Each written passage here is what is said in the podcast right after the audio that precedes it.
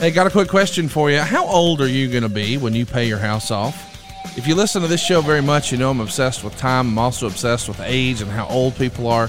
It's almost a meme at this point about how many times I've joked about how old AJ Styles is.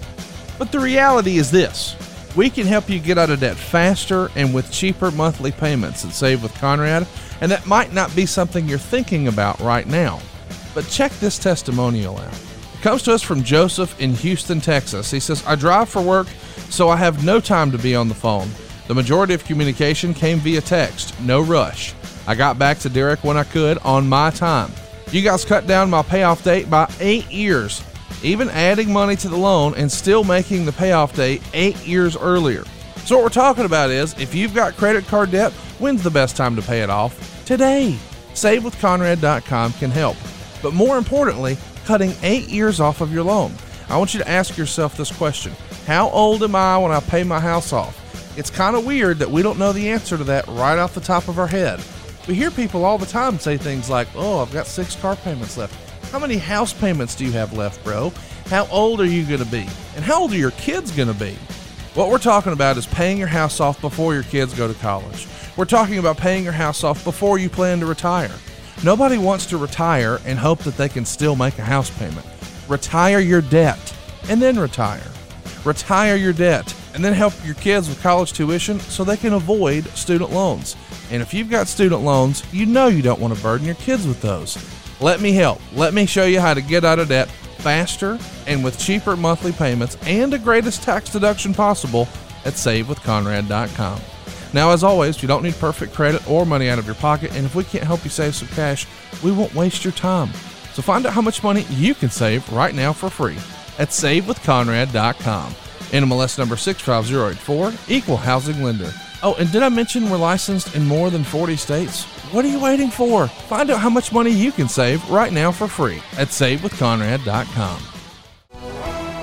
Get ready to get into the fire. NWA Power, the studio wrestling show that exploded onto our screens, is back for a fourth season. Now it's exclusively on Fight TV. And if you listen to this show, the chances are you may feel like a lot of pro wrestling that's available today, maybe a little too sports entertainment, and you may crave some good old fashioned wrestling. We may find that NWA Power hits those notes. No scripts, no skits, old school interviews at the famous NWA podium with some of the best talkers in the game today, and hard hitting action from seasoned professionals. But perhaps best of all, it's one hour. You ain't got to carve out hours and hours to keep up with the action.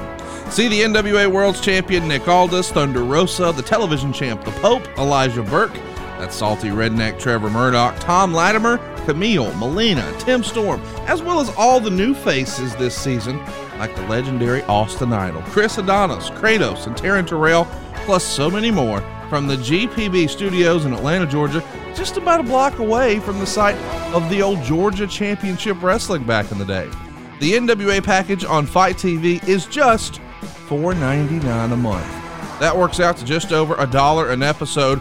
Plus, when you subscribe to the NWA on Fight, you also get access to all the previous seasons of NWA Power, as well as Into the Fire and Hard Times pay per view events. Don't complain that there's no wrestling like there used to be. There is. It's NWA Power. That's available right now. Go to fight.tv and subscribe to the NWA and feel the power. Come on, man. This is fun stuff. Fight.tv. Check it out. NWA Power is back for a fourth season. Howdy, folks. Double J here. That's right. That's J E double. No, folks, you know all that. Hey, guys. Jeff Jarrett here. And I just finished recording the very first episode of My World with Jeff Jarrett. You know, Conrad, he may be regretting right now uh, bringing me on board because I don't think he liked some of the things I said. But guess what? You can hear it early and ad free on adfreeshows.com or this Tuesday, May 4th, it drops. You know, what a roller coaster of a ride it was. The night Jeff Jarrett held up Vince McMahon. Come on, guys. Does that even make sense? Anyhow, hear the entire, complete, nothing but the truth, the whole truth. So help me God. Tune in this Tuesday, My World with Jeff Jarrett.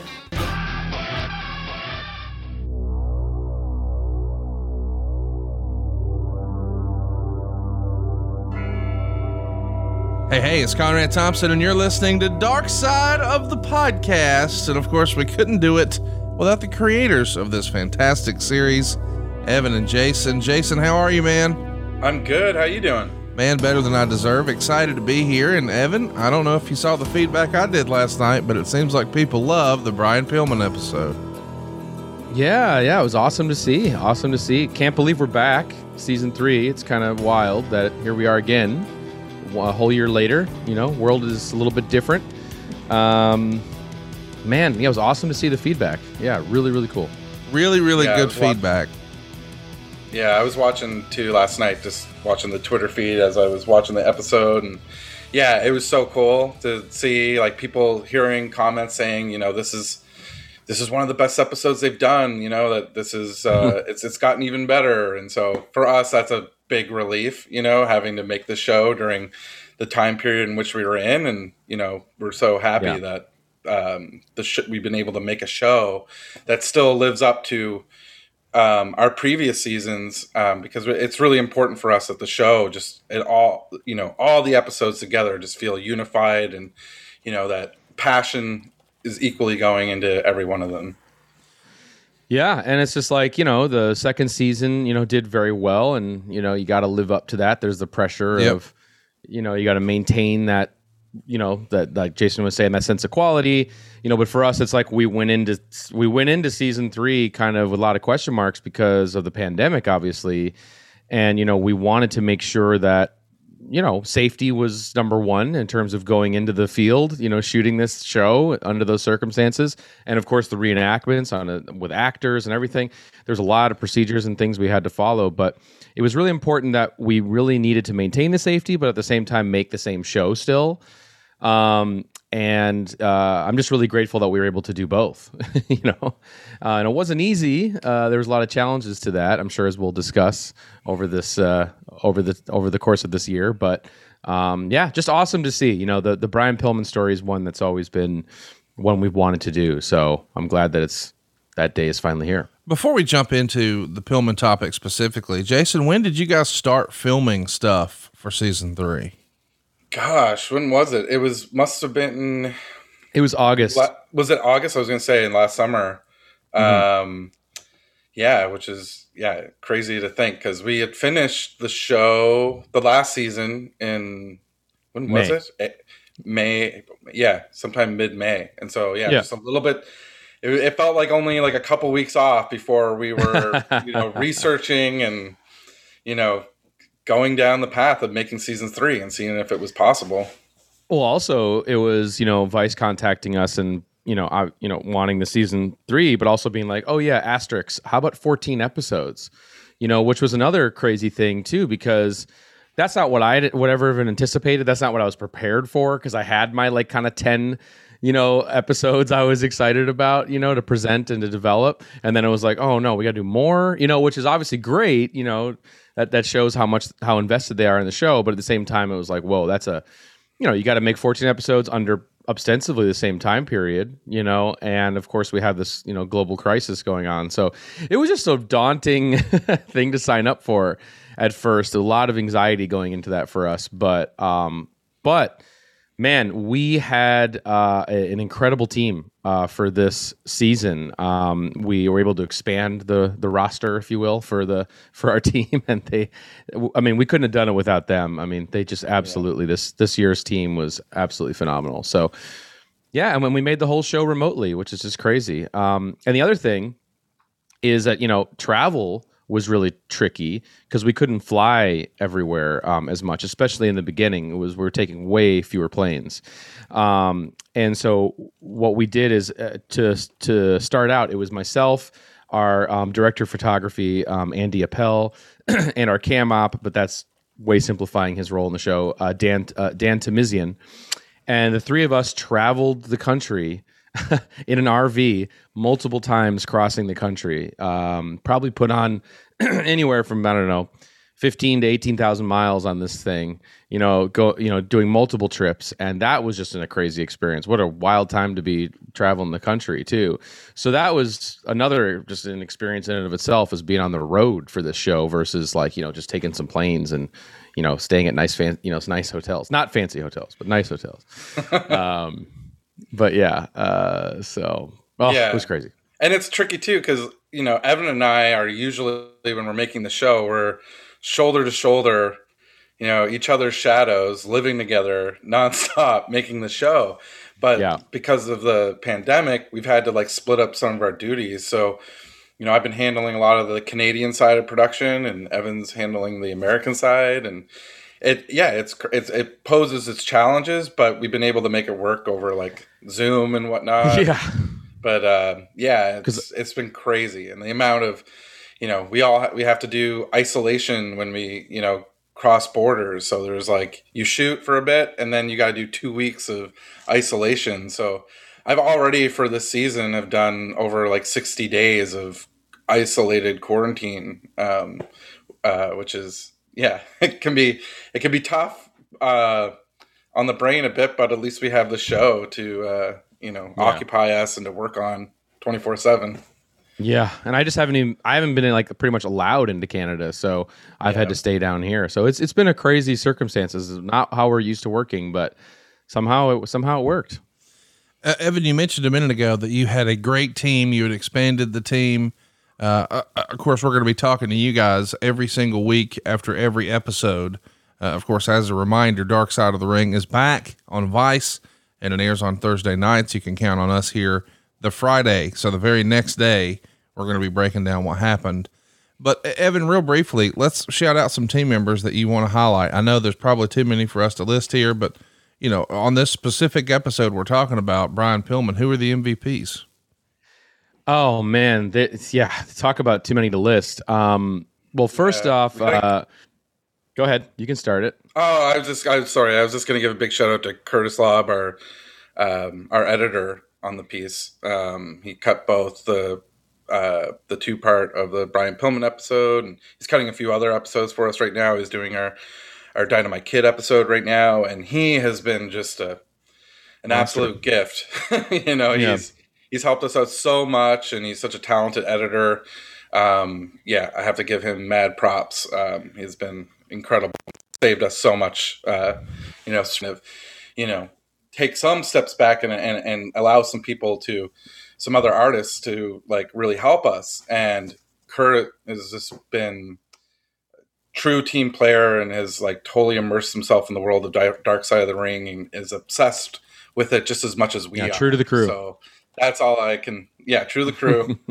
Big ups to him. yeah, yeah. Um, and uh, Joanne, uh, Joanne Lawton, who is our story editor uh, on the episode, uh, and that's a job that might not, you know, many who are listening might not know, you know, what the role that that plays, but it's huge because the story editor goes through all of the footage, all the raw footage, start, starts to piece together the skeleton of like how we're going to tell this story. And she did an amazing job. Um, you know, didn't know a whole lot about the wrestling world when she stepped in, and so it was like the really steep learning curve. Um, you know, kind of going in, but I mean, just absolutely mastered it. I mean, she went through the five hour Kim Wood interview, which I'm sure we'll talk about, you know, later on. So, and that is no no small task whatsoever. So, yeah, she was amazing. Howard Sheffman, who was on Dark Side of the Podcast last season, of course, killing it uh, as story producing this. You know, chasing down Melanie for the show, getting getting her in there, and uh, yeah, Howard, you know, amazing, and uh, uh, uh, also Barry. Barry Davis, yeah, our showrunner. Go ahead. Yeah, he's, Yeah. he's been great. Um, it's been awesome having such a strong showrunner um, on the show. He keeps us all together, and he has managed to figure out how to make the show during the pandemic. And like I said, everyone's working from home. We all used to work in an office together, and you know we could be driving each other crazy, just jumping into each other's like editing rooms. But everyone's having to work from home, and you know he's managed that like so well. Barry has put it all together and helped Yeah. us create such a great team. So yeah, big shout out to Barry. Totally. Tons of MVPs. Too many to name. Yeah. R- real quick, I want to know, uh, Evan, how did you and Jason sort of pick the topics this year? We know that we're starting with Brian Pillman, so we'll get into that. You know why Brian and why two parts and all that in a moment. But overall, how did you? How do you guys narrow down? You know what you want to cover. What's your What's your process? Well, like you know, go, going into season three, we had a ton of um, a ton of wish list items. I remember bouncing several of them off of you, Conrad, uh, early on. But it was like, you know, we have the ones that we really wanted to do that we've just been kind like, for example, Pillman was one that, you know, we talked about for a while, and it, you know, and I'm sure we'll get to that. But you know, we we had these uh, a huge list, kind of all of all the ones we've talked about over the years, like we always kind of approach a new season of the show like, well, if this is the last season, what do we want to make sure we want to get in there? Um, and then as soon as we were off to the races with production, we just would have, you know, big meetings, you know, talking about each story in depth and really trying to make sure that whatever topic we're, you know, hashing out sort of fits the criteria of having a very strong human interest quality to it. Like here, it's not just a story that's going to excite wrestling fans. It's not just about when so or so won the belt and so and so time period. You know, it's just like we want to have that sweeping personal story, true crime story, or just something that we can that that really transcends the wrestling side of things. Um, and then as soon as the as soon as you can, and I mean with Pillman, you can really see it, but with uh, you know some of the others, and and yeah, and and that's when we just kind of take one episode, shoot it over to the team, and then yeah, we just get to work on it immediately. Yeah, we also um, after every season we put it out there on us on our social media to all our fans and everyone who follows the show. You know, what would they like to see us cover? And always when we make that post every year, the response is insane. And overwhelming. collects them all. He like grabs all the suggestions and puts them in an Excel spreadsheet and counts them up. And you know because it, it really does mean a lot to us. And and the fans are so you know been so supportive and we want them to be part of the process and we want them to be um, stoked and happy with the show too. So they've been a really big help um, because it just when we're teetering on a subject and we don't know and we see like what the fan um, what the fan base wants that kind of helps us tip it over the edge totally Jason, why Brian Pillman? Why was this one you guys have wanted to do for a while? What about his story attracted you and made you think, man, this would be perfect for Dark Side? Well, for me as a kid watching Brian Pillman, you know, it's it's interesting because I, I was born in '82, and so I grew up with characters like Hulk Hogan and you know the Ultimate Warrior and the Undertaker.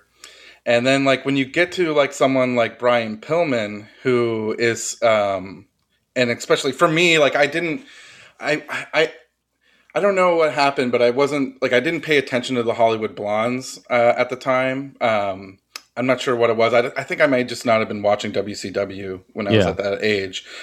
Uh, but Brian Pillman always like uh, stuck out when he was like the loose cannon uh, character, and he just seemed like somebody who was just unhinged on the TV screen.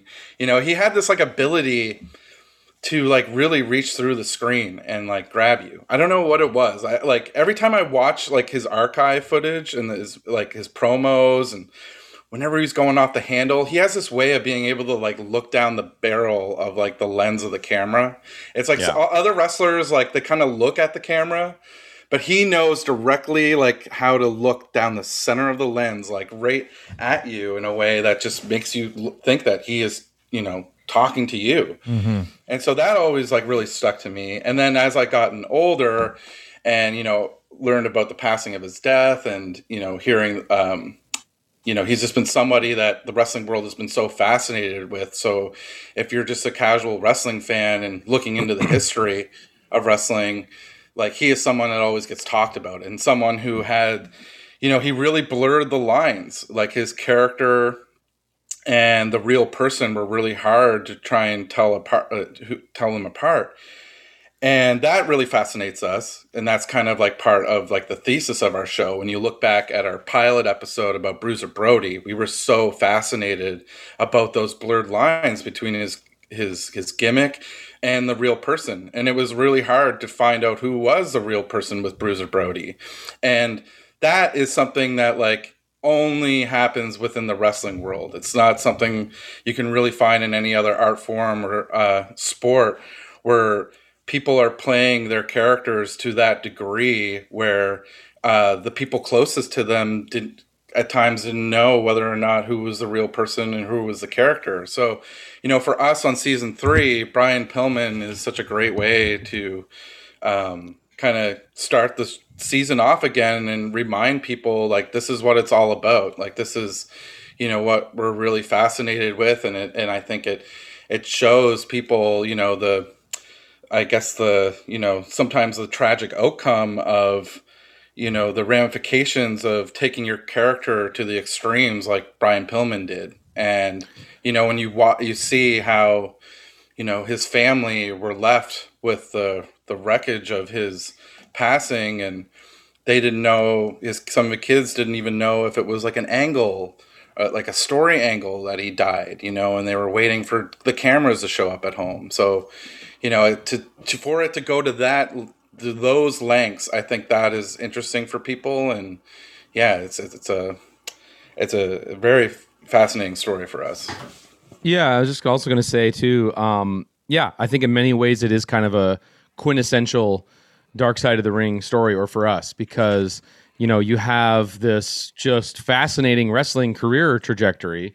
You know here's a guy you know blurring the lines taking it farther than anybody you know, and you really can, you know, for for, non wrestling fans, you can get into that, which I think is is fascinating to, mm-hmm. you know, to those viewers. But you also have just this, just like incredibly tragic, compelling, but you know, horrifying family drama as well in terms of just you know the various, you know, the fact that, you know, Brian's having children with other women and he's having to consistently, you know, provide for. And then that's what's motivating him to do what he's doing in the ring. And it's just like a, and then of course, everything being derailed by the accident. It's just, it's such a unbelievable story when you really break it down. And I actually remember in season two, I think it was, I had been recommended, you know, uh, Liam O'Rourke's book, uh, Crazy Like a Fox about Brian Pillman, which I thought was just fantastic uh, just read it on the road and was like, really? Because I, I had known Pillman, you know, from his stomp action figure, you know, maybe, and Pillman's got a gun, you know, uh, of course, on all the like, you know, the the Attitude Era highlight packages, but didn't really know what was going on at home with him. And as soon as like you know you get a peek into that, it was like, oh my god, like this this can this this is a story that really you can just see it. When I was reading that book, I could just see it, and then it, you know. But for us, you know, I think we we didn't really pursue it until we knew that like Steve Austin was a lock. I feel like because I think he's such a huge part of this story. You know, Brian and Steve Austin's career are are intertwined in very crucial different parts. You know, for both of them respectively. Um, and I think that that always winds up being kind of just a little footnote in in the story of both of them, you know, or more so Steve's, you know. And I just felt like uh, it is kind of a Steve origin story a little bit too, in a lot of ways, because like you can really see the Steve Austin Stone Cold character take off with that angle with Brian, and then of course you know Hollywood Blondes is kind of one of the more successful chapters in Steve's early career, you know, pre pre pre haircut Steve, you know, and uh, and I feel like you know season two we just didn't really have that we didn't really have that that street cred that we talk about, you know, to really be like, "Hey, Steve, you want to be in our show?" Um, and uh, until I think you know season two had kind of proved itself a little bit, and then once once once Steve was in, it was like, "All right, like this is this is going to be a real deal show here." Before we talk about Austin, Jason, I want to know, you know, when you guys are are tasked with 14 episodes, why does Brian, for lack of a better word, get the Benoit treatment? He gets two episodes how how do you land on two parts for Brian? Yeah, well, it's um you know, it's almost every episode could almost be two parts. Sure. Um because like Evan was saying, our you know, just the Kim Wood interview alone is five hours long. Um and that's you know for for the most part, all our interviews uh, to a degree.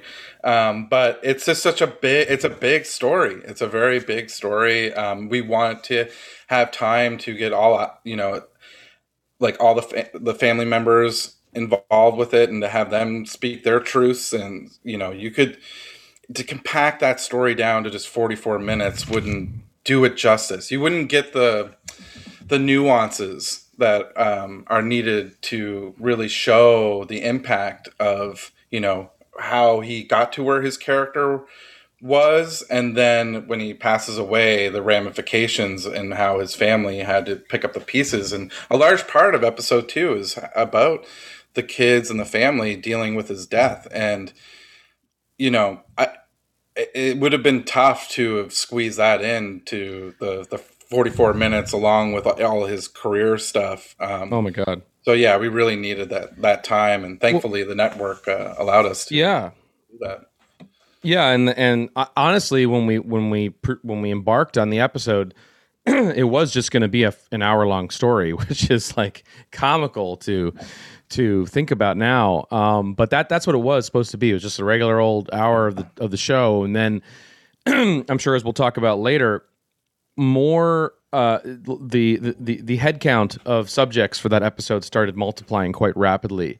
Um, you know, you have five family members, and then you had you know six others. It was, it was getting to be sort of like the biggest roster that we had having for an episode, and we had to figure out something. And um, and then uh, yeah, after a five five hour Kim Wood interview and everything else, we sort of had to like go back to the network and basically, guys, like we we need the extra hour, like, and we had to retroactively go back and repitch it as a two hour show and get the green light in order to expand it because there was just we were struggling and um and there was no way else to really do that, and even then we're still brimming you know at at two hours so yeah that that was a thing that was a call that was made like during during the editing process to expand it. So, so uh, let's talk about the big story. Uh, how in the world did you get Stone Cold Steve Austin to participate? You know, I don't mean to speak out of school, but I think we fans at home, uh, we've always believed that the WWE probably hates this show, and there's no way that they would allow one of their you know contracted folks to appear on the show and not only did he appear on the show, in the backdrop, it's the Broken Skull Sessions set. And I think a lot of people had to be like, whoa, Steve Austin is on this. How did it happen? Well, it was, um, I mean, you know, dream, you know, something we, something, you know, to be able to have him on the show is like kind of crazy going, thinking back to, way back in the days of season one. Um, but yeah, vital for the story. So we had to give it our best, our best shot. And shout out to uh, Jim Ross, who uh, I remember talking to him about this episode, talking to Jim, and and and and he was basically like, "Well, I, I can't see how you can do it without Steve. This feels like it's not much of an episode without Steve." So. Um, you know, JR being, you know, such a great guy and so supportive of the show, like can't, you know, we're so grateful for him. He he was more he was he was going to reach out you know for us to see you know because obviously they they go way back you know um and i think it was like sometime last year when we were like right in the beginning of production i was just chilling on the couch watching tv i look down at my phone and all of a sudden i get a text and i'm on a text chain with Steve Austin and Jim Ross. And uh, that's when it was like, you know, there are there are a few mark out moments with the show, but that was like, whoa, you know, this is this was crazy. So yeah, so JR set it up. Um, and um, you know, Steve texted me, you know, hey, I'll call you, you know, tomorrow, you know, or whatever. And the next day, yeah, he gave me a ring and and and we spoke and yeah, it was, you know, for me, it was like I was such a huge Steve Austin fan growing up as a kid. Um, but yeah, we just talked about Brian for about a half an hour and you know, talked he talked about the chain that he had and he talked about just the show. He was cool as can be. And yeah, we started talking and then and then um he by the end of the conversation he was like, "Yeah, I'm in."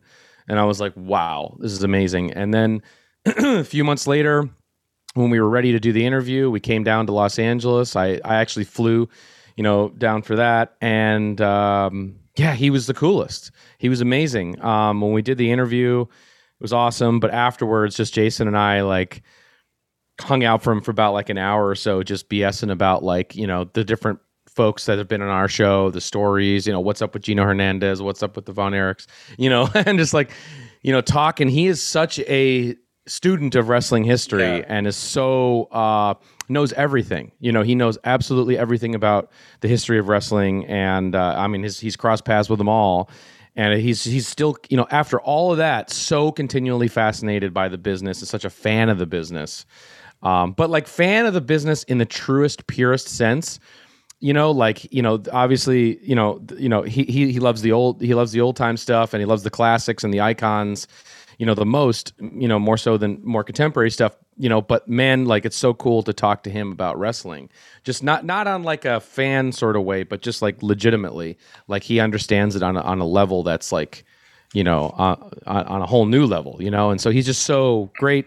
Can't say enough that's great about him. And I just love how he comes across in the episode too. He's so like down to earth in the episode and just leveled and it's just it's just really cool. Yeah, Just- it I was- think yeah. yeah, it was amazing when we like s- sat down in that set with him because that's like you know it's part of his like his it's in the backyard I think of his house. so we're like setting up and it's early in the morning and he comes down and he sits in the chair and he's just like I just need a couple minutes here and I'll be good to go. You know and he I, and he just he sat, he sat there and he drank a coffee. And we were just kind of talking a little bit. And then once he was done that coffee he's like all right I'm good. And then boom it was just like yeah. on like in such a great way. It was amazing. But what's also made that a really big deal for us is that um, Evan, when he was a kid, he got to meet Oh, Stone and uh, how old were you, Evan? Eight years old, maybe no, I was 11. eleven. Um, Okay, yeah. And this actually- was at the at, at the Mall of America, right? And um, and so dad, uh, Evan's dad, uh, works in the music industry and had worked on this album with Stone Cold. There you go, it's right there.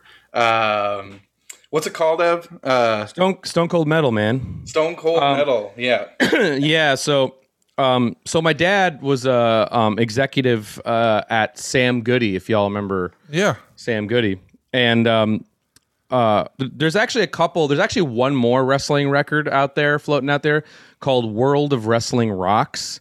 Type it in your Google machine. Um, it's uh, it's re-records of WWF theme songs from the late '90s, and that's a product of me being like, "Dad, you got to do something with wrestling," you know, as a young kid. And he listened, and he made like a cheap, cheapo bootleg you know re-records of wrestling jams. And actually the interstitials on that record you know because it has like little commentary moments that's my dad on commentary being like oh he just hit him with the chair and oh my god ddt and you know whatever.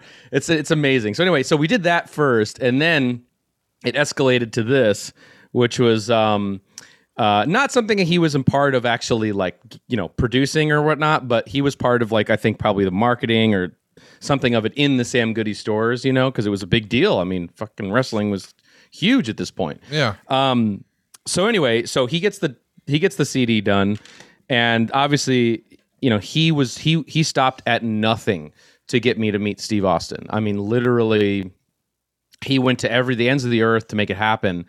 And um, there was literally probably ten thousand. I mean, there were thousands of people in the Mall of America waiting to meet Steve Austin out in the atrium area, and he got me the private meeting in the inner sanctum of the mall.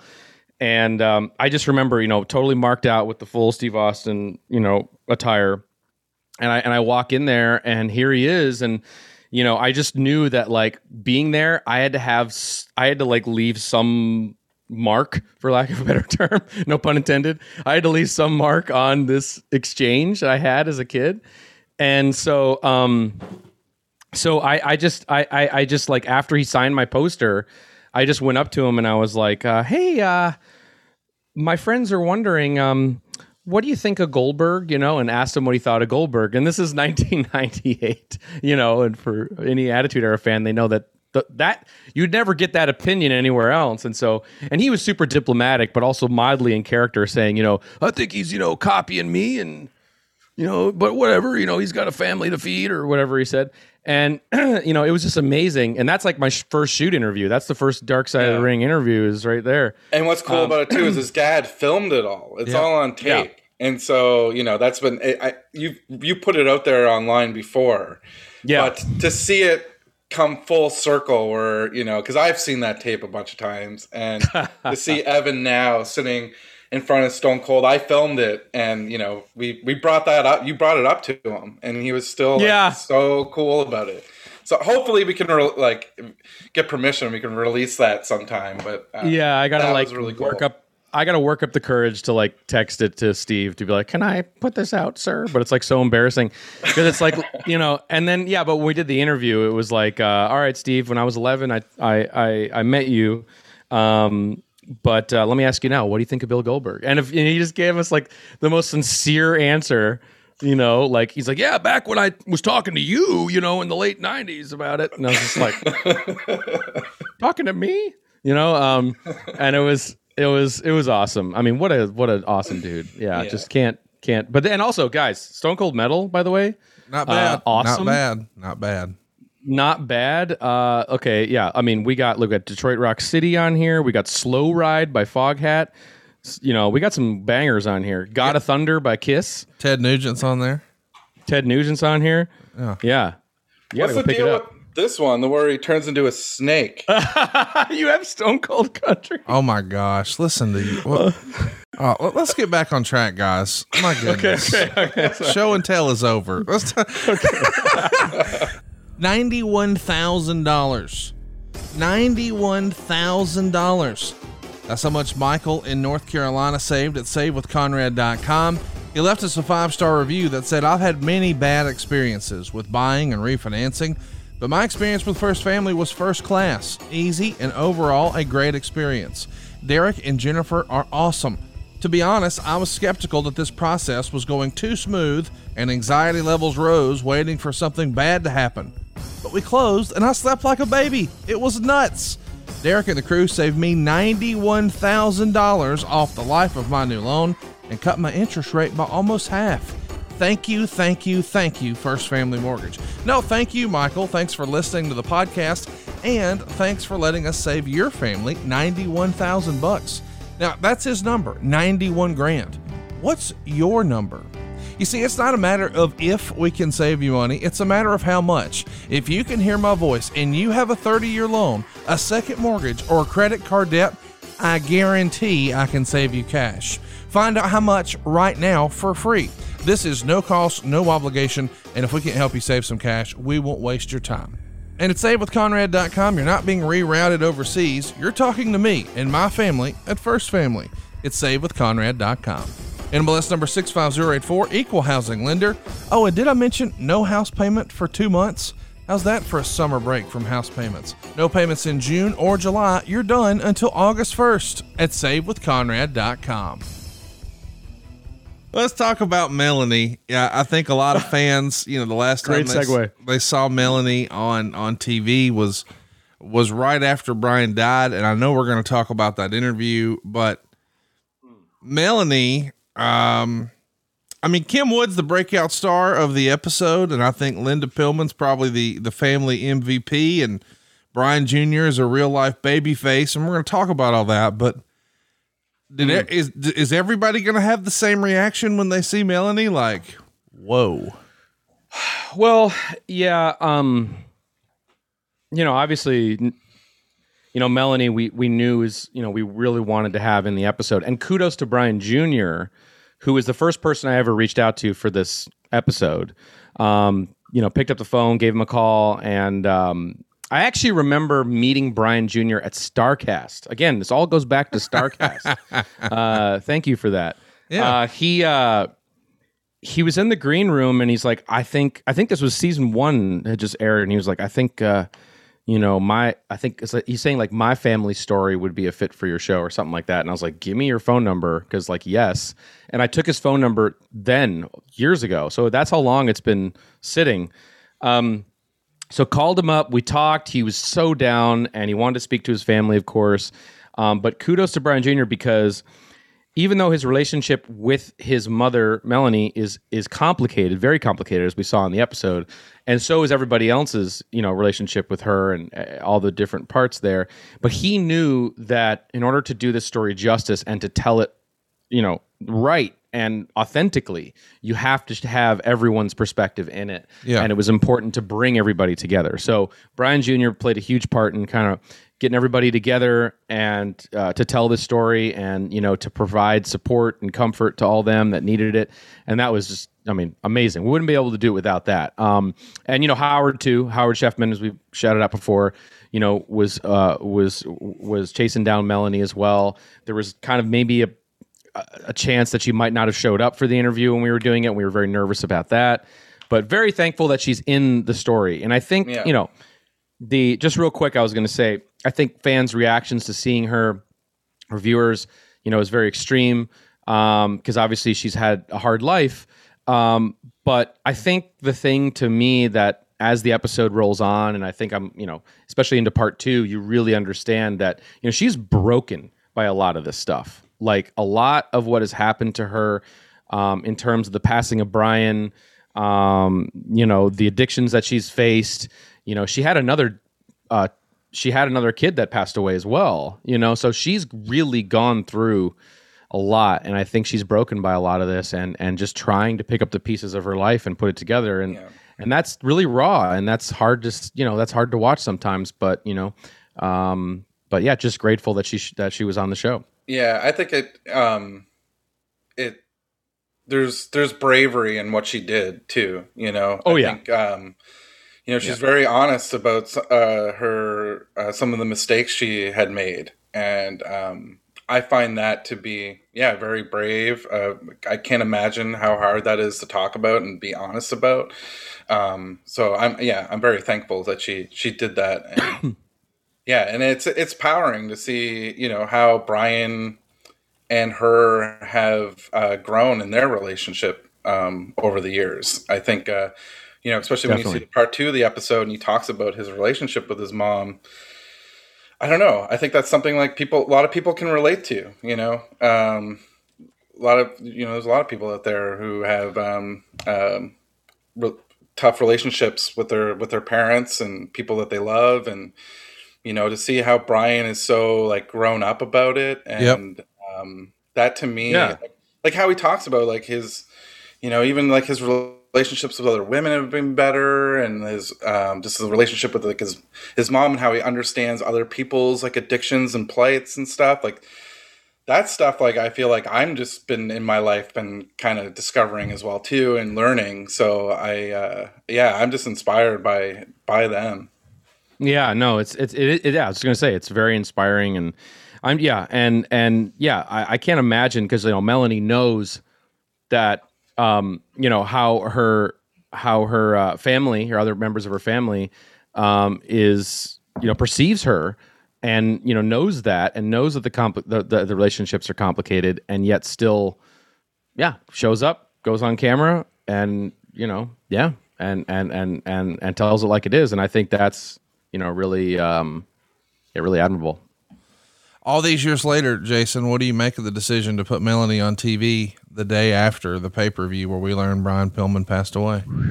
Oh, um, yeah, it's interesting. When I when I was a kid and I saw that, I I think I still like maybe I like had thought it was like part of a work or something because when I was a kid it never registered like how ridiculous and and and heartbreaking that is to like do to someone. And now you know watching it, it's um, it's it's like it's pretty unbelievable. Um, you know, it's really heartbreaking, and even I don't even know how. Like I, watching it again last night and seeing how she's talking about how you know her husband uh, relied on painkillers because of the injuries that he sustained through wrestling, and she's talking about it in such a way that is um, that like I, I just I don't know how uh, like I could never have have done something like that, you know, um, like and, and how she like was warning other spouses and other wrestlers to, you know, to, to check on themselves about this kind of stuff because she never thought it would have happened to her and her husband.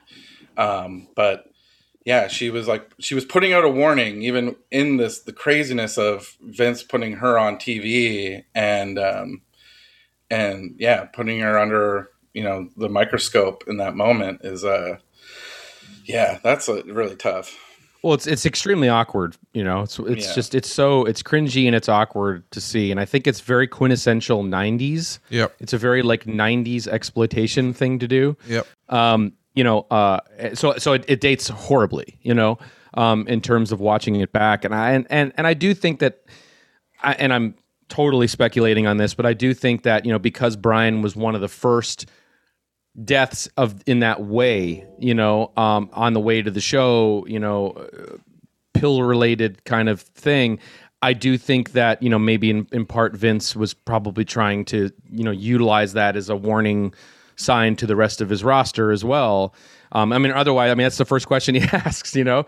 Um, but I, I just think it's yeah, it, it dates horribly, and um, it's just yeah that that '90s exploitation vibes, uh, hardcore, and um, you know. But Melanie was, I remember in the interview, very not wanting to shit all over it in terms of like you know I I, I totally regret it and it was you know I, I should never have done you know she she she didn't want to totally put the the only thing that bothered her was the that question when she told him not to ask told Vince not to ask.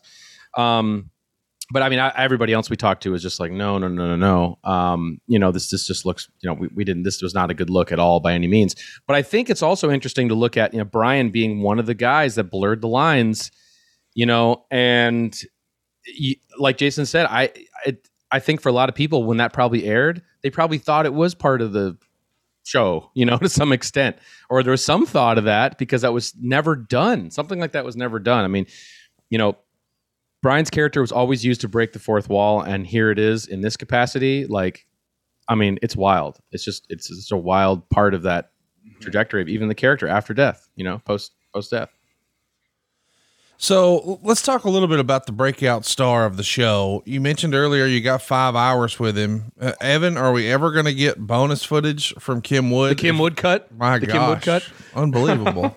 oh, oh, the Kim Wood cut. Yeah. Um, man, man, oh man, Kim. Um, yeah. Uh, love Kim. Love Kim to death. One of the harder interviews I've ever done. Why, how you know, so? How uh, so? Why? it was just like you know he's just he he's he's an eccentric cat man you know and he's a cool guy but you know you have to you know he's one of the guys where he sits you down and you know you ask him the story and he's going to take you on you know a journey you know back to you know some i don't know some sort of like here's you know the aztecs you know when they came together and forged the temples and you know and then you have to listen to like you know probably about a 30 minute lead up to every the answer of every question which is delightful. But when you're on a schedule and you're looking at oh my god i have 200 more questions for you and we're going to be here all day type thing um you know but the coolest thing about kim wood was when you get on his property and that that room that we shot him in is is literally all of uh it's like a museum of like turn of the century weightlifting gear which is unbelievable. I mean, it's just it's so cool, and um, he's just a wealth of knowledge. And I think he was sizing me up a little bit at first because he's such a tough dude, you know, and and you know he's been around some real tough masculine dudes, and I think he was kind of taking one look at me and wasn't sure about me until we started talking movies, and we started talking movies, and um, he was like, "Yeah, there's this movie uh, House of Games that Brian loved," and I was like, "Oh, it's one of my favorites." You know, so you have to sometimes find that thing that you can connect, you know, with some of these, you know, harder nuts to crack in terms of some of the people we've had on the show.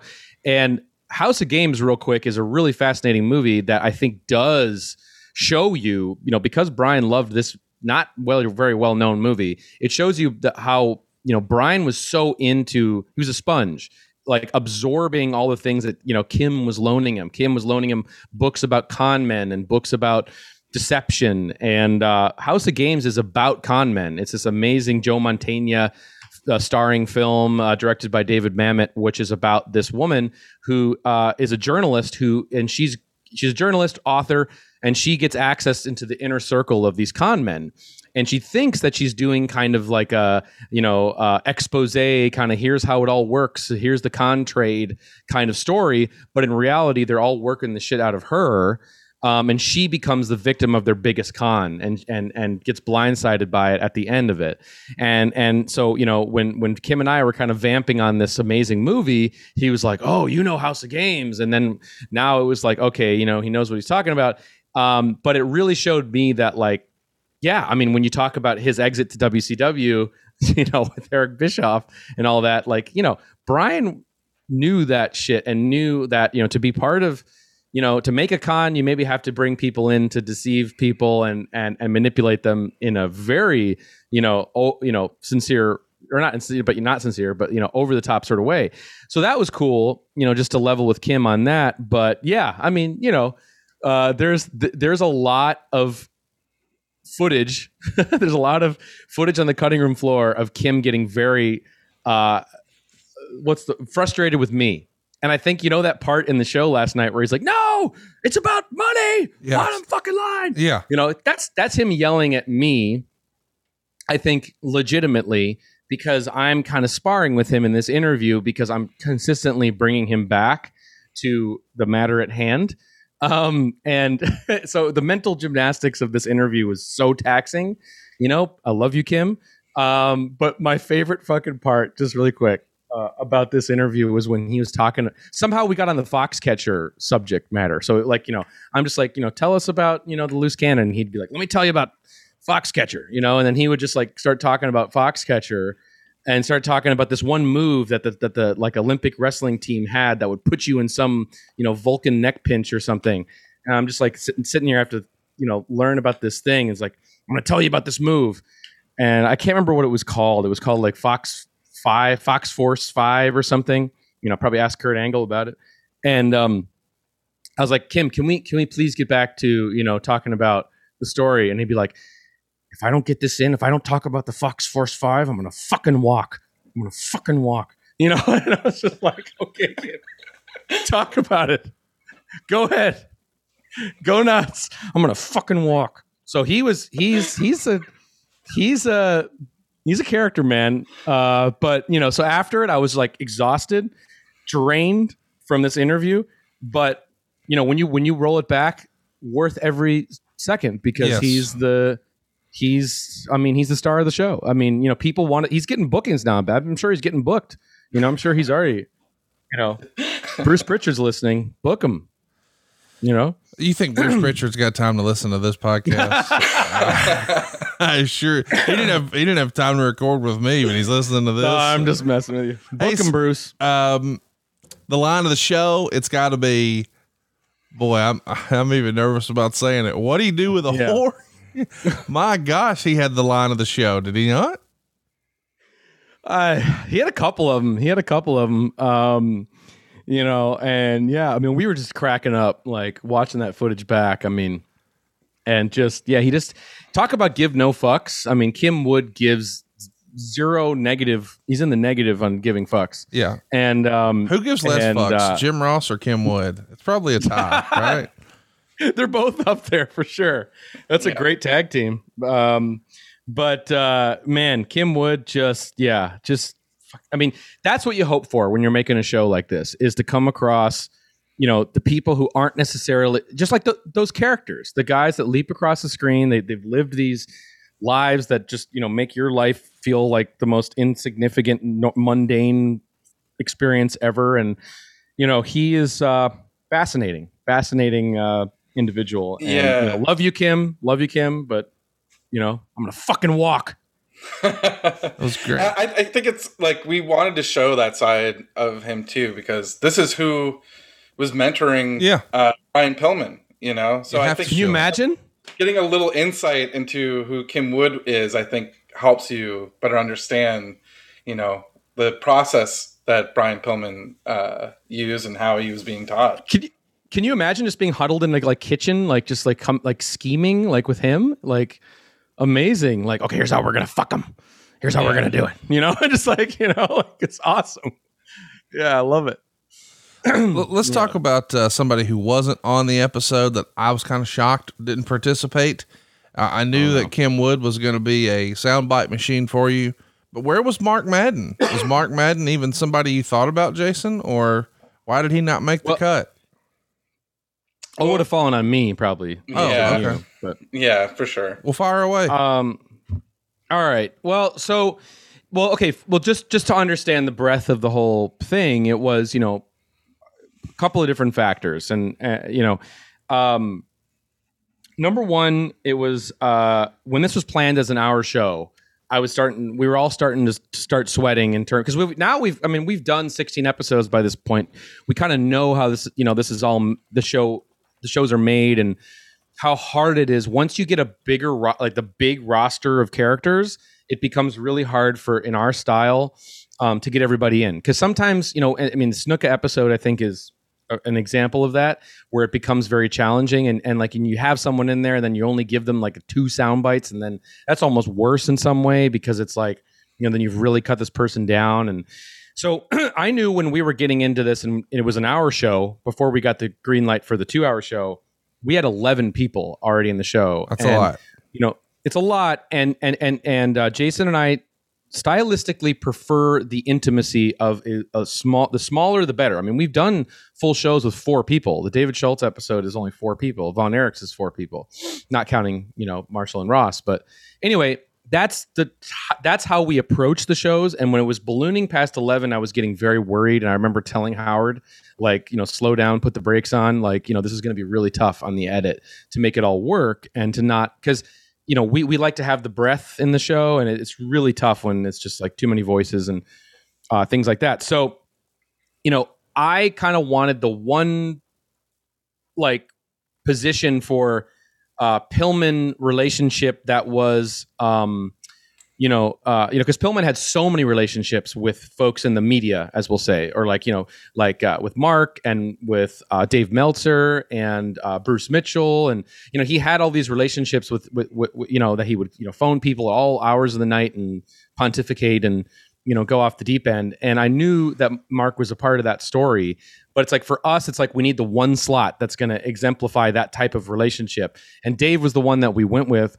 mostly because you need to be able to tell the smart fan side of this story. Like non wrestling fans don't understand the concept of the newsletters and newsletter readers, and and that's a really complicated inside baseball thing that you need to know in the story. So Dave was the one that fit all of the aspects of that part of Brian's life. That being said, um, you know, when we got the two hour show, obviously we're restricted by travel too. I mean, we're driving around in a freaking RV for Christ's sake. But I will say this because I, I I do get a lot of messages every day. Why isn't Mark Madden in the show? Why isn't Mark Madden in the show? Well, first, you know, I, you know, Brian Jr. told me about Mark too, and I and, and I and I and I knew about it too. I I just was really. Uh, I, I I was about to reach out to him. I was probably within an hour of reaching out to him when all of a sudden uh, I see all of this uh, bizarre stuff on Twitter of him sort of just saying like I should be in this show. Why am I not in the show? They're never going to call me. You know, doing kind of his shock jock thing on on on Twitter, and I just got turned off by that. I just kind of got turned off by that vibe of like, you know, maybe this his heart isn't in the right place, and it's like, you know, we're all kind of coming at this as like a, a much more uh, emotional thing for Brian and the family, and it was just kind of this just weird tone. And I was just like, you know what, mm, nah, you know, because it was just like, first off, we're brimming with subjects, and you know, in the COVID world, to schedule any interview is like a puzzle piece of a road trip tour, you know. So um, when I sort of saw that, I just was like, I just don't know if his heart's in the right place for what we're doing right now. And by the way, we're already kind of overbooked, and so you know that is what it is. And so that's the God's honest truth.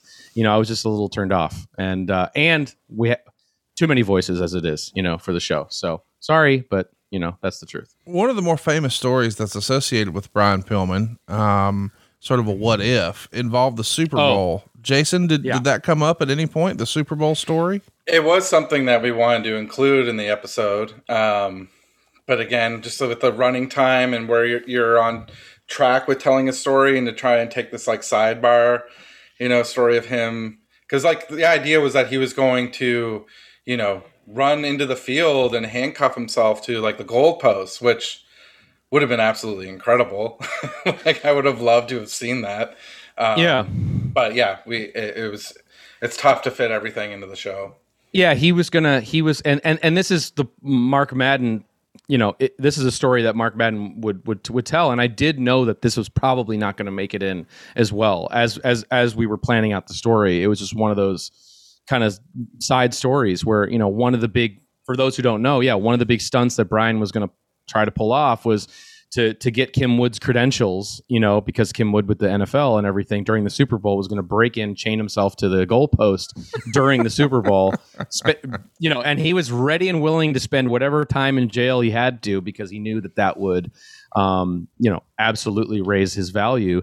Um, yeah, amazing, sh- amazing thing, but you know, because it sort of like didn't happen and it was just sort of a, a or what if thing, it was one of the things that we sidelined for the episode. But yeah, I mean, just goes goes to the, the lore of Yeah. Brian is, is, you know it's amazing. It'd be really cool to see someone do that someday.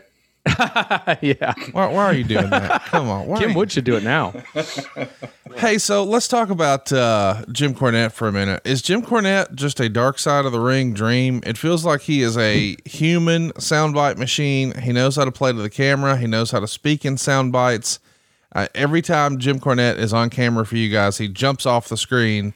I think he's probably the the MVP of the series. Would you guys disagree? Yeah, he's like Yeah, our, he's- our favorite stop. You know, not only is it like amazing to hang out in his home and you know go through his uh, all his wrestling memorabilia, um, but he is in an incredible promo, a great soundbite. Like when you're editing um, these episodes and you need to have that soundbite that just tells you the history and, and, and, and guides you know the viewer to where we are in the story you can always rely on cutting to jim cornette because he's just The best. such a wealth of knowledge he's like the it's the only other person I've ever met that's like him is like Quentin Tarantino, who has this like insane amount of like knowledge about the thing that he loves. To like he can remember every single person's name and date and detail, and so to have someone like that on our show is just so it's uh, it's it's incredibly valuable. Um, and It's- he's so entertaining to watch. Yeah.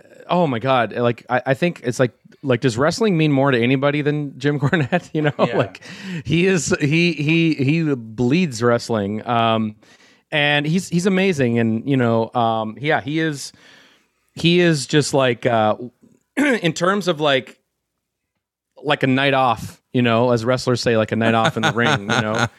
Um that that is what it feels like for us, where it's like we know when we when when we show up and we do the interview um that like he you know It's not Kim Wood. We're you just don't gonna- have to pull it out of him. He's just going to Oh, give it to you. Yeah. no no no yeah and and exactly and and and it's yeah he's he he he definitely forerunner for dark side of the ring hall of fame and uh um yeah he's yeah fantastic and, and it's ins- it, it is honestly inspiring to like when we spend those that time with him it just rejuvenates like it makes us remember what this is all about because when you're with him it's just like being with someone who's obsessed with the same thing that you are Yep. and has that passion for it and you are you know you're just vibing on this level and then when we leave we're just like filled with more passion and more energy to keep tackling the show Yeah, and and also just a quick thing to point out too is you'll notice he's not wearing the Jim Cornette shirt this season, um, which is interesting, and I, I just couldn't believe it when he came. And we were setting up the shot in his room there, and he comes in from you know downstairs, and he's wearing this pink dress shirt, and I was like, "What's going on here?" And he's like, "Season three, this is my season three shirt," you know. So he was going, he was, he, you know, he, he's going classy this season. He's not, he's not, he's not wearing the, you know, the. uh track pants and the Jim Cornette shirt. You know, he's going, he's going, he's going season three look, which I like. let's let's talk jason a little bit about linda uh linda to me um she feels like everybody's aunt you know not Yeah. just brian's aunt but i mean i think everybody probably has an aunt linda and you know for a lot of families aunt lindas are the people who who keep this thing together is that Yeah. sort of the vibe you got talking to her Definitely. Um, you know, she's like that seems to be the heart of that family and has kept all the kids together and you know, it was really important for us to show that side of her. Like there's that little moment in episode 2 where you hear Brian Pillman Jr. went upstairs to use the bathroom during her interview Yes. and then you Oh. just hear him scream like, "Oh god!" because he saw a spider in the bathroom and she had seen it there earlier and she left it there so she instantly knew because brian has like a, a big fear of spiders but it's like this genuine moment you know i watched it with my family last night and they just like it seemed like this moment of like relief and they laughed and they were like they everyone in my family was like, "I love Linda," Yep. you know, like, Mm-hmm. and uh, that moment, I think, just you know, just to get a little break and to kind of step out and just see what the home dynamic is there uh, is, I think, like such a treat. And then you get, it makes you feel good because you, you know, these kids are, you know, they're being looked after by someone who has such a huge heart. And you know for everything that they've gone through and you know you watch that story and it's just so tragic and hard to imagine. And then but linda is like the light at the end of it. And she's been their you know their angel that has you know um, in some ways like rescued them through this. Uh, so yeah she's incredible And I, I love just like metaphorically from a storytelling point of view, just like you know, you know, Linda would take in a spider, you know, and uh, you know, and I, Yeah. I think I think that that's just you know speaks so volumes just to how big her heart is, and you know, um, yeah, she's she's amazing, and also. Brian Jr. Uh, this week, you know, on uh, AEW actually brought her down to the show. You know, so all, so so all the guys and girls in the back could meet, you know, could meet Linda and, and see, you know, here's the real hero, and I think that's amazing too. That like you know, like like Linda, you know, backstage at AEW is just an awesome, like you know, thing to see. You know, one of the hardest parts about wrestling and, and sort of making it from the performer side of things is you've got to connect with the audience. You know, you can you can probably uh, do the moves and you might be able to, you know, put together a decent match, but you've got to make us care. And I can't help but feel like more people care about Brian Pillman Jr. today than they ever have before because you guys were allowed the opportunity to spend some time with him and showcase who he really is and not necessarily what he wants his wrestling persona to be or, or someone else Right. wants his wrestling persona to be.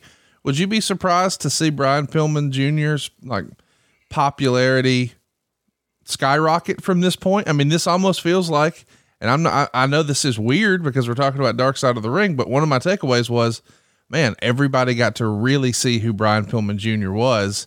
I think this Yeah. could be, uh, it's, it's random that we're talking about it in this context, but you can't help but pull for the guy now, right? Oh yeah, yeah. I mean, that's exactly like. I mean, I whenever I saw Brian Jr., I was like, "Whoa, cool mullet, dude," you know. Yeah. And then, like, after spending time with him and like being like, "Whoa," and his perspective and um, yeah, like how mature he is, you know. It's like, and just how what a cool guy, you know, he is. Like, I, I remember just after that interview, sitting across from him, especially when he's going through all these really difficult emotional things, and you know, and then seeing him afterwards, you know, just as a fly on the wall, you know, spending time with his, you know, with his mom Melanie and all that stuff. I yeah, I felt that too, and I've ever since been just like pulling for him and pushing for him, and uh, I think you know, I think after that episode, and uh, you know, after he at the end is talking about that difficult stuff that he went through. It's like you want to reach through the screen and give him a hug and you know and and and just wish him all the best, you know. And um and also like you know sometimes when you see like you know sometimes when you hear about the son of somebody stepping into the ring and some of that sometimes you're you kind of like oh I don't know you know. But with him I, I feel I feel genuinely excited for him and I can see it. You know, I can really truly see it. And I, I'm very excited to see where he goes. And I think that, you know, it's cool that he's kind of finding himself too. You know, I feel like he's kind of finding himself and finding his own way, you know, through this, you know, because I mean, you know, the way he was describing, you know, wrestling, him being a wrestler was not something that he was dr- dreamt about, you know, every day in terms of when he was growing up as a, as a young kid and as a teenager. You know, I'm sure that was a very difficult thing for him. But, you know, he when as soon as he, you know, when Steve sent him that weight belt, you know, and everything, that's what sort of changed. And then I think that him becoming a wrestler and an athlete was something that was not what he had dreamt about being. And to see that now come into full circle is is surreal. But yeah, man, I, I just I, I just really hope that out of this, like, yeah, he gets kind of pushed to the moon, to be quite honest. Um yeah. and it was important for us too to like ground him and um he's so relatable Yeah. like I wa- there's this that story in part two where you hear about um you know after his dad passed away his mom was dating somebody who was uh pretty abusive towards him and would ground him to his room for months and months at a time and you know the way he coped with it was um uh, living through his game, Nintendo GameCube and living through the worlds of his video games, you know? yeah. and then for that uh, person his dad or his mom was dating to take the GameCube and like smash it and to like destroy that. Like, there's Evan and I, you know, we can relate to that. Like, we both Totally. like, grew up escaping like in our video games, and at one point that was a piece that was suggested that we lose for for time, and Evan and I were like, both No. like, no, we can't. Yeah. Like, I'll fucking is- walk. yeah, it's so important. Like, there's so many people like us who could relate to that. And, you know, I love when his sister says, um, Brittany, when she's like, when Brian came to her and said he was going to be a wrestler, and she's like, What, you? Like, you just stay in your room and play video games all the Yeah, time. You're going to be a wrestler? I love that. I, yeah, I love that too. And I think that will put him over. Like, there, you know, for he is that generation now that is, you know, becoming a wrestler. And, hmm you know to see how dedicated he is to it now is uh, it's just it's so cool it's so cool to see Totally. And he's a super nice guy in real life. yeah You know. Oh, the best. Yeah. So best. we, we talked a lot about Brian. Let's talk about the other kids. Let's talk about Brittany and Danny. Uh, Jason, what can you tell us about Brittany and Danny? What was it like to meet them and interview them? Because uh, boy, they have different personalities, and you got some great sound bites out of there. yeah brittany is um you know she's had such a hard life um you know losing her mother uh, in such a tr- tragic way. Um you know that was a really difficult thing to just even to, film and even the re- reenactments and how to do that in like uh, in a in a tasteful way. But yeah, her story is uh, very powerful, and yeah, she lost both her parents, and you know, to see it was important for us to keep her truth in there and to show how she feels uh, towards Melanie. You know, it's it's a very um, it's like when you watch it, it's like it's it's it's hard to watch because you know she is so like she has a lot of um, feelings towards her because Yeah. she blames her for the death of her uh, her mother. So, um, but again, you know, super brave, and I'm so thankful that she was um, uh, willing to tell that story and be honest about that because that stuff is important. Um, you know, it is her truth. So, you know, very happy she did that. Yeah, and yeah, yeah, just yeah, um, yeah. My heart breaks. You know, I mean, it, it did. I remember just when she was telling us, you know, what her life was like after her father passed, and just having to live under those circumstances, you know, with two people who aren't her parents, is just kind of hard to. That's just so so sad, and I, I am, you know, but I I, I definitely. Um, super grateful for her to to to participate in the show. And Danny was awesome. You know, she's um, you can really you can really see the likeness. Uh, you know, you can really see Brian in her a lot. She has such a really cool, striking look.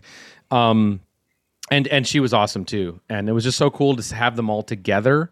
You know, to have you know to have Brian, Brittany, and Danny kind of together with Linda to really show, you know, kind of that that that strong bond there. And um, I think that this this episode wouldn't be half or it, no, it wouldn't be any of it if it didn't have that that family perspective. I think this story is all about that family um, tie to this story, and I think it really elevates it into a whole nother realm um, uh, for, for an episode of our show. So we're just grateful that everybody came together to tell this story, and I think that um, they've been waiting kind of for that opportunity to to to to get a lot of things off their off their chest because it is a very complicated family dynamic, and um, and uh, yeah, you know, just just super grateful for all of them.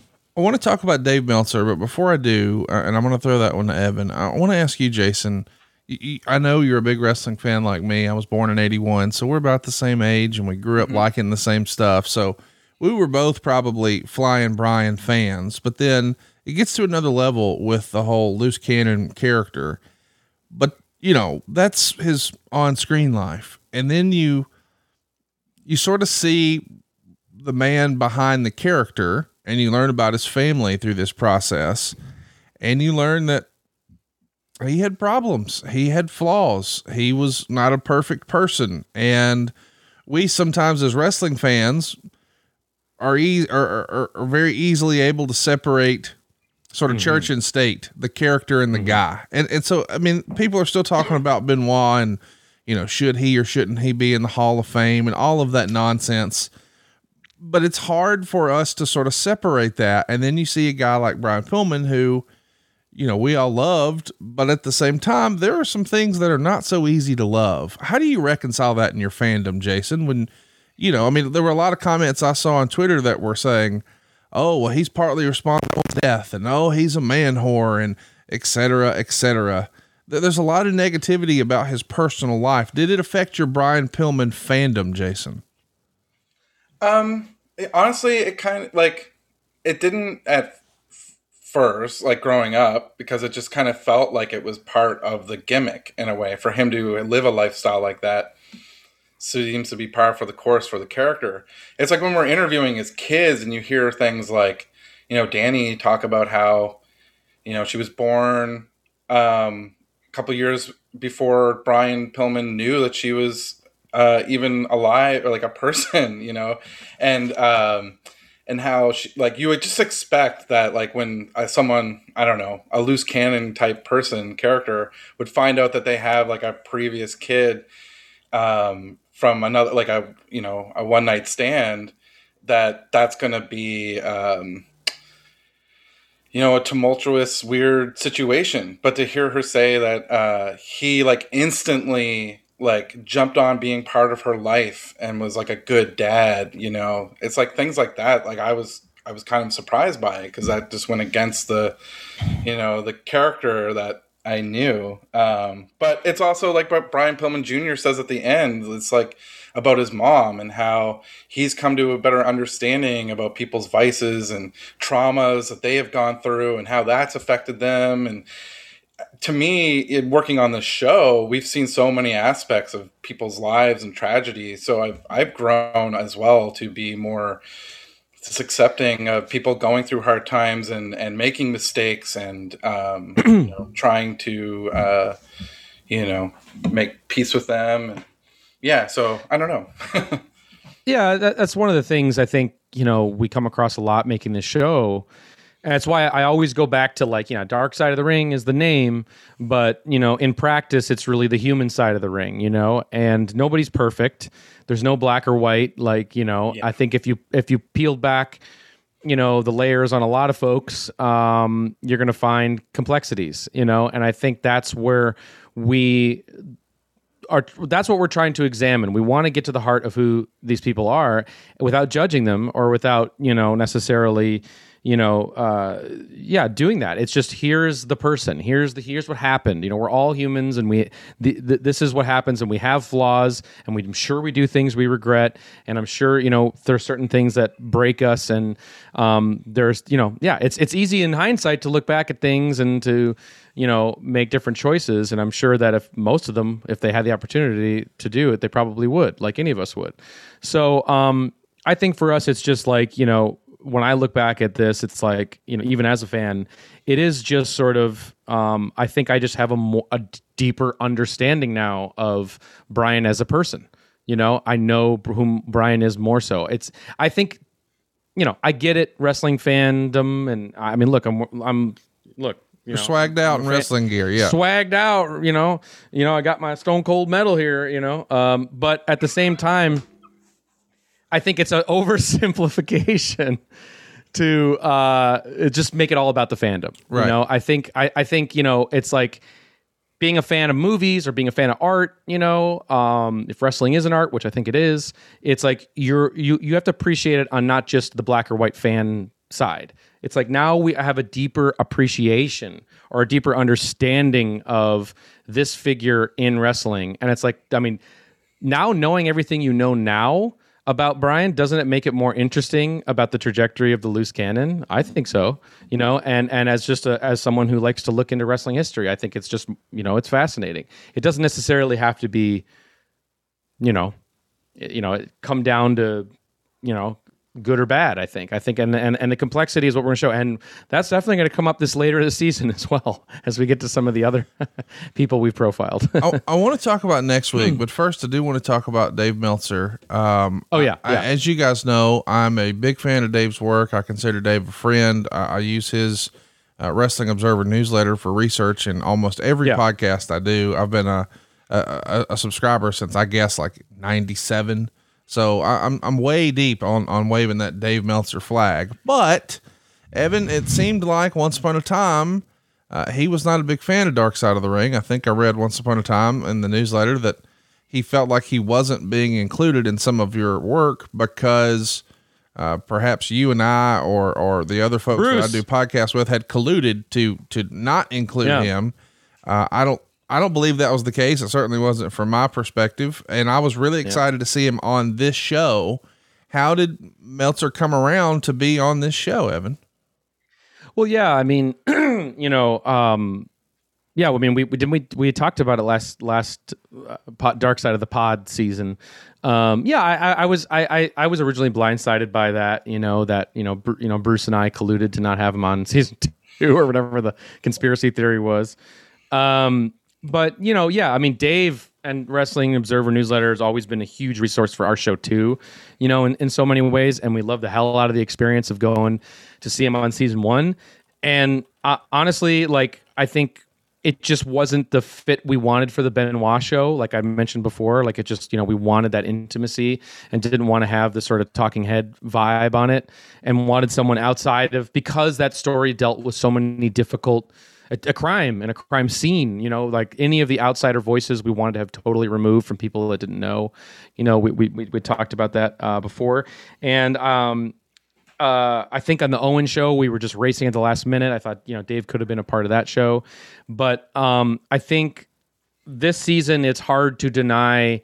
Well, you know, Dave Dave pops up a lot in this season, and um, I, I, I'm I'm grateful we were able to clear up that matter. And I just called him and I said, let's let's go. You know, we need you for Pillman, which I think we did. I think you know he is a huge part of that story. You know, um, in in in many ways. And and talking to Dave, Dave and I did an amazing podcast, maybe one of my favorite interviews, you know, I, I've done just because we were just rattling on about all the episodes and stuff that's actually on the Wrestling Observer, uh, uh, you know, Website. radio show somewhere. Yeah. Yeah. yeah, yeah, You can get it now. Yeah, which is fun. But um, yeah, no, he he he definitely pops up a lot in this season, and um, yeah, I, I think that's a really good fit. You know, for Dave. Like, I don't just want Dave to be a talking head in the show. Yeah. Because we don't really have talking heads in the show that often. And it's not really our style. Like, our style isn't just like, you know, here's a guy who knows a lot about wrestling kind of thing. I mean, Jim Cornette does sort of fill that role, but, you know, he, He knew these guys. out of He worked with these He knew these guys. Yeah. Exactly. There's more of that personal thing. So, to ha- to be able to like you know save Dave and to use him for this, I think is I mean, and I remember after the interview wrapped up, um, and talking to him just uh, last week, he was just like, yeah, that was a, one of the most emotional, you know, experiences I've ever had, and um, uh, yeah, I, I- think it shook him, and and and it shows. I mean, you you see Dave with tears in his eyes, and you know. I I can't. I don't think there's any other wrestling doc with Dave where you're going to see that, you know. And I think, I think that's. I was, you know, and he, yeah, great interview, you know, awesome interview. So, um, so yeah. Anyway, just, just yeah, stoked to have him on the show. Jason, I want to uh, put a bow on this thing and, and talk about next week. But first, I got to get your take. I'm going to put you on the spot because you guys have done a Macho Man and Miss Elizabeth episode Oh yeah, uh, on Dark Side of the Ring. And this past Sunday, uh, I felt like A and E and WWE totally butchered uh, the Macho Man story and did what I called a hit job on Twitter, and it got a bunch of traction. And some people were uh, saying that I was uh, off base because I like Dark Side, but or I love Dark Side, but I didn't like that. I didn't feel like it was in the same context as the other biographies, though. I'm curious, Jason. Did you have a chance to see the A and E biography, and if so, will you help me shit on it? I, I did see it, um, and I did have kind of like a similar reaction. Um, it was it did feel odd compared to the other two stories Yes. that covered prior to it. I think that made it even weirder um, because like the first I don't know unless I'm wrong. I remember the that Macho Man episode. that felt like the first hour and ten minutes was for the most part putting him over. It was for me really interesting to see because we wanted Hulk Hogan to be in our episode to Right. tell that to tell the same story that he tells and in that story. Instead, we got Linda Pilm, uh, not Linda Pilm, Linda Hogan. Linda Hogan, who is great. And I wish we got Linda Pillman to tell that story. yeah. Oh my god. um, but yeah, it was weird. Um, you know, even for our episode, like I was interested in interviewing Gorgeous George um, for her perspective because I do think it is a you know a, very, a valid perspective. Um, it's just weird how they presented it. It just kind of at the end, it just came out of nowhere. But um, to hear that story about, um, you know, and I've read about her talking about it before about discovering that there were cameras in her house and that Randy had like a secret room in his home, but uh, where there was monitors so that he could watch her. But I do remember when we were with, when we were with Lanny. Lanny said that that was the same with um, uh, Randy's house that he had cameras all over it and monitors and if we were to go there for when we were filming the show that we would still be like caught on camera um so yeah um yeah it's a yeah it's a t- it's a yeah like it just and it, it just tonally like in the end it didn't offer anything like after kind of giving that that perspective i felt um so i don't know it did to me out of all of them feel like they were trying to I don't know if there was like a last minute note where they were like trying to make it more controversial or something, but I felt like just like in totality with the other two episodes and that one, it was it was weird. I, I just I haven't seen it yet. To be perfectly honest, It's a piece Um, of shit. I, I, There's a spoiler. It's a piece of shit. okay, I want. I'm curious to, to Well, see yeah, it. Conrad, like what, what what's your opinion?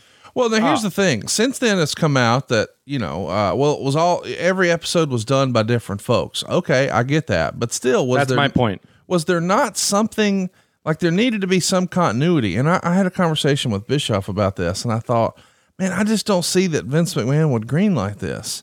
Uh, And and he said, oh, if it's on TV, he approved it, and I get that in theory. But is there really enough time in the freaking day to watch everything that think so. comes out? I don't. I don't think that's real or right. I don't think so.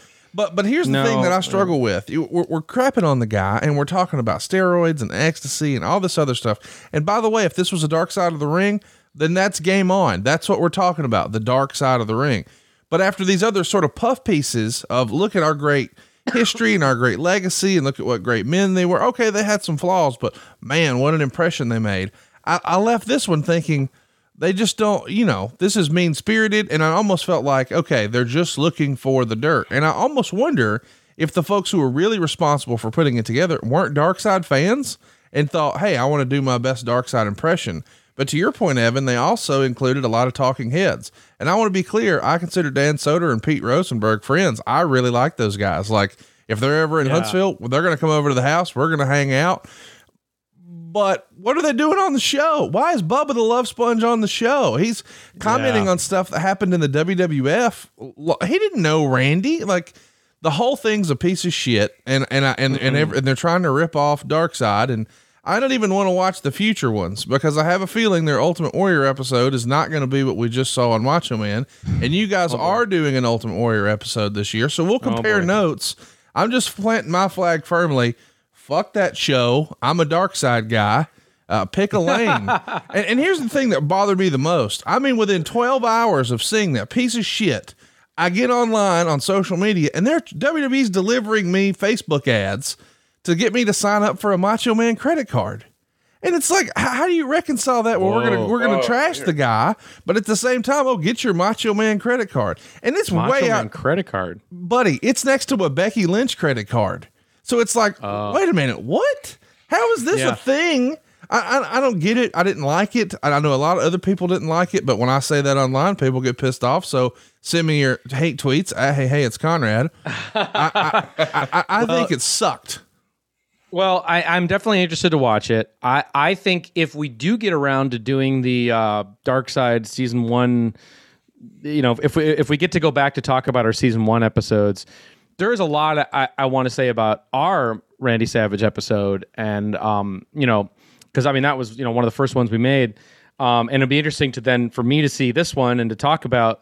You know, because that was a challenging episode for us to make in many ways. Um, but um, Lanny, talk about a someone who's going to work you to to the grave. Um, you know, Well, you know what? Let's do this. Uh, uh, Now, I don't. I don't know that I'm betraying any confidences, and if I am, I'll clip it out. But we're not getting every single episode of Dark Side back to back to back. There is going to be a break in between, right? oh yeah, no, yeah, there is. No, no, you're, you're right. You So to if, clip it. so if there's a break in between, we could go back and revisit season one, and that'll give us Yeah. another opportunity to dunk on A and E together. Well, I can't dunk on A and E. I'm going to. Um, and, and by the you way, can. I'm in that Um, Hidden Treasure show later this season, so they're Okay. probably going to be mad. But clip me out. I don't You're care. it, huh? That show sucked. Uh, I've been watching that one. I, I like it. yeah, hey, Um, if you liked work yeah. shoots, it's it's for you. yeah. Work shoes. E- Evan, we're running out of time. Let's let's tease up what's coming next week. It's a it's a subject that uh, I'm excited about because I like the guy, I like the story. What's coming next week? All right, next week, Jason and I are extremely excited to uh, drop the Nick Gage episode of Dark Side of the Ring. For those who don't know, Nick Gage is the king of the death match. He's the king of this shit. Uh, he's the king of the death match world. He is definitely the most contemporary story we've ever covered. It is a when the first time I saw a cut of this episode, it gave me is anxiety, PTSD. Uh, I was pretty much watching a fucking snuff film uh, the first time I watched a cut of this episode, and uh, standards and practices had to step in and you know strip out some of the horror show of this underground deathmatch world, which was very new to me. But the story of Nick Gage is absolutely compelling. It fits right in alongside all the other stories that we're telling. Um, he's a fascinating character, but for us, it's very it's it's it's a different style episode because we're really getting a snapshot of a wrestler right now that's currently actively working, and the story's not done yet. This is just capturing one, um, obviously his past, but up until this very moment, and it's kind of you know the future is in his hands kind of vibes.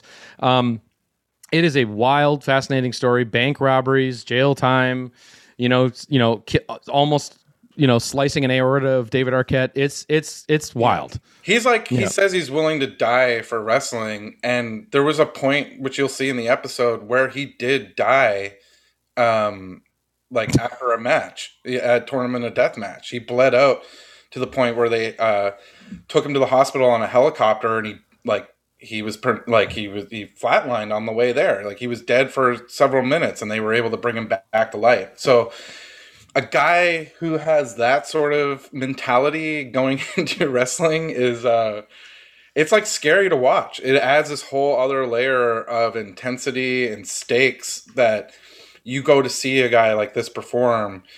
You don't know what you're going to see. You may see someone die in the ring, which is uh is really terrifying to think of, but you know, there's people who appreciate you know that level of dedication that he brings to it and he is such a character one of my favorite characters that we've um, we dove into on the show and it's um yeah i'm excited for people to see to see it and get to see this other you know another side of nick gage because I, I do find him you know he's an intense performer Yes. but i do find him to be a lovable personality Good dude. of- Totally. yeah Good dude. But total, yeah, he's like the scary kind of GG Allin of of the deathmatch underworld. So Yeah. look out. E- Evan, since you said you know you were this was like watching a snuff film and you weren't familiar with it and you were grossed out, how did you become uh, interested in the story of Nick Gage? I'm just curious how that even, if it's not something you were regularly watching, how did you know to to, to think, well, Nick Gage could be a good story? I think. Well, obviously, I was like when when the David Arquette thing happened. Like like many uh, uh, of you know traditional wrestling fans were like, "Huh? What's this? Who's this?" And I and I and I remember just sort of hearing the stories of like you know the the bank robbery and everything else and uh, we actually saw him perform i do remember that too we saw him at uh, in new orleans they did the gcw joey janela Yeah. show there and i remember actually seeing him and being like whoa this dude's over Yeah. like this guy's way over Yeah. like what's going who is this guy and i remember kind of looking into it and like like whoa this is crazy. And then when we asked people again what stories you want to do? And i remember it was on your list conrad it was on conrad's list for sure was nick gage. Um, and then yeah just when we started looking into it it was like i remember right at the dawn of season three yes like everything was like this is an episode of this show it fits all it checks all the boxes of the blurred lines you know who, who where does the character stop and the person start and and then the exciting part of it is, is that the story's not really over you know it's Yeah. just it's still it's still going There you know be another- and again yeah yeah could be could telling be a- another part yeah Well, Yeah. I was gonna say there could be another episode on him in a future season. Who knows? Like, Yeah. it's just- well like i also said, hope not too It's it's a Yes, it's- I hope it's a- not too. I, I yeah I hope it's puppy dogs and sunshine forever, yeah but yeah that doesn't really fit on brand with Dark Side. But we hope you I guys know. have had fun today. We have had a blast talking to you. Evan, tell everybody all the handles where they can find you on social and just participate in the conversation for the Nick Gage episode next week. Yeah, um, you can follow me at um, I'm gonna fucking walk on Twitter. Um, no, uh, you can follow me at Evan Husney on Twitter. Uh, Jason Eisener's at Jason Eisener on Twitter and Instagram, um, and Dark Side of Ring on Twitter, and Dark Side of the Ring on Instagram. Yeah, and keep uh, keep up to date. We're dropping deleted scenes. We're gonna be. I actually got to post some cool shit today. I'm gonna post some behind the scenes stuff for Brian Pillman later today. So check that out. Um, yeah, we got some cool stuff happening here, and man, I cannot wait to talk uh, more with you, Conrad, about holy shit, Ultimate Warrior. That's gonna be controversial day for wrestling and everything else, man. This is going to be wild just to keep this show rolling. So th- thanks to you for for doing Yeah. this again with us. Thank you. Absolutely. Thanks for having me, guys. And don't forget, everybody, tune in to Vice this coming Thursday. It's all about Nick Gage, and who could forget those goofy Stone Cold albums? We'll see you next week, right here on Dark Side of the Podcast. $91,000. $91,000. That's how much Michael in North Carolina saved at SaveWithConrad.com. He left us a five star review that said, I've had many bad experiences with buying and refinancing, but my experience with First Family was first class, easy, and overall a great experience. Derek and Jennifer are awesome. To be honest, I was skeptical that this process was going too smooth and anxiety levels rose waiting for something bad to happen. But we closed and I slept like a baby. It was nuts. Derek and the crew saved me $91,000 off the life of my new loan and cut my interest rate by almost half. Thank you, thank you, thank you, First Family Mortgage. No, thank you, Michael. Thanks for listening to the podcast, and thanks for letting us save your family 91,000 bucks. Now, that's his number, 91 grand. What's your number? You see, it's not a matter of if we can save you money, it's a matter of how much. If you can hear my voice and you have a 30 year loan, a second mortgage, or credit card debt, I guarantee I can save you cash. Find out how much right now for free. This is no cost, no obligation, and if we can't help you save some cash, we won't waste your time. And at SaveWithConrad.com, you're not being rerouted overseas. You're talking to me and my family at First Family. It's SaveWithConrad.com. NMLS number 65084, equal housing lender. Oh, and did I mention no house payment for two months? How's that for a summer break from house payments? No payments in June or July. You're done until August 1st at SaveWithConrad.com. John brings his skewed sense of humor. Jeff brings tips to cut strokes off your next round. Together, it's those weekend golf guys. They'll pay a lot of money to PXG and Titleist and Callaway and on and on and on, right? How many yards do you think you're going to pick up with that extra driver? I think I can get an extra 5 to 10. What if I give you 15 to 20? you pay me more. Jeff Smith teaches on the sliding scale. Those weekend golf guys, the podcast, part of the Bleav Network. Just search B L E A V on YouTube or wherever you listen.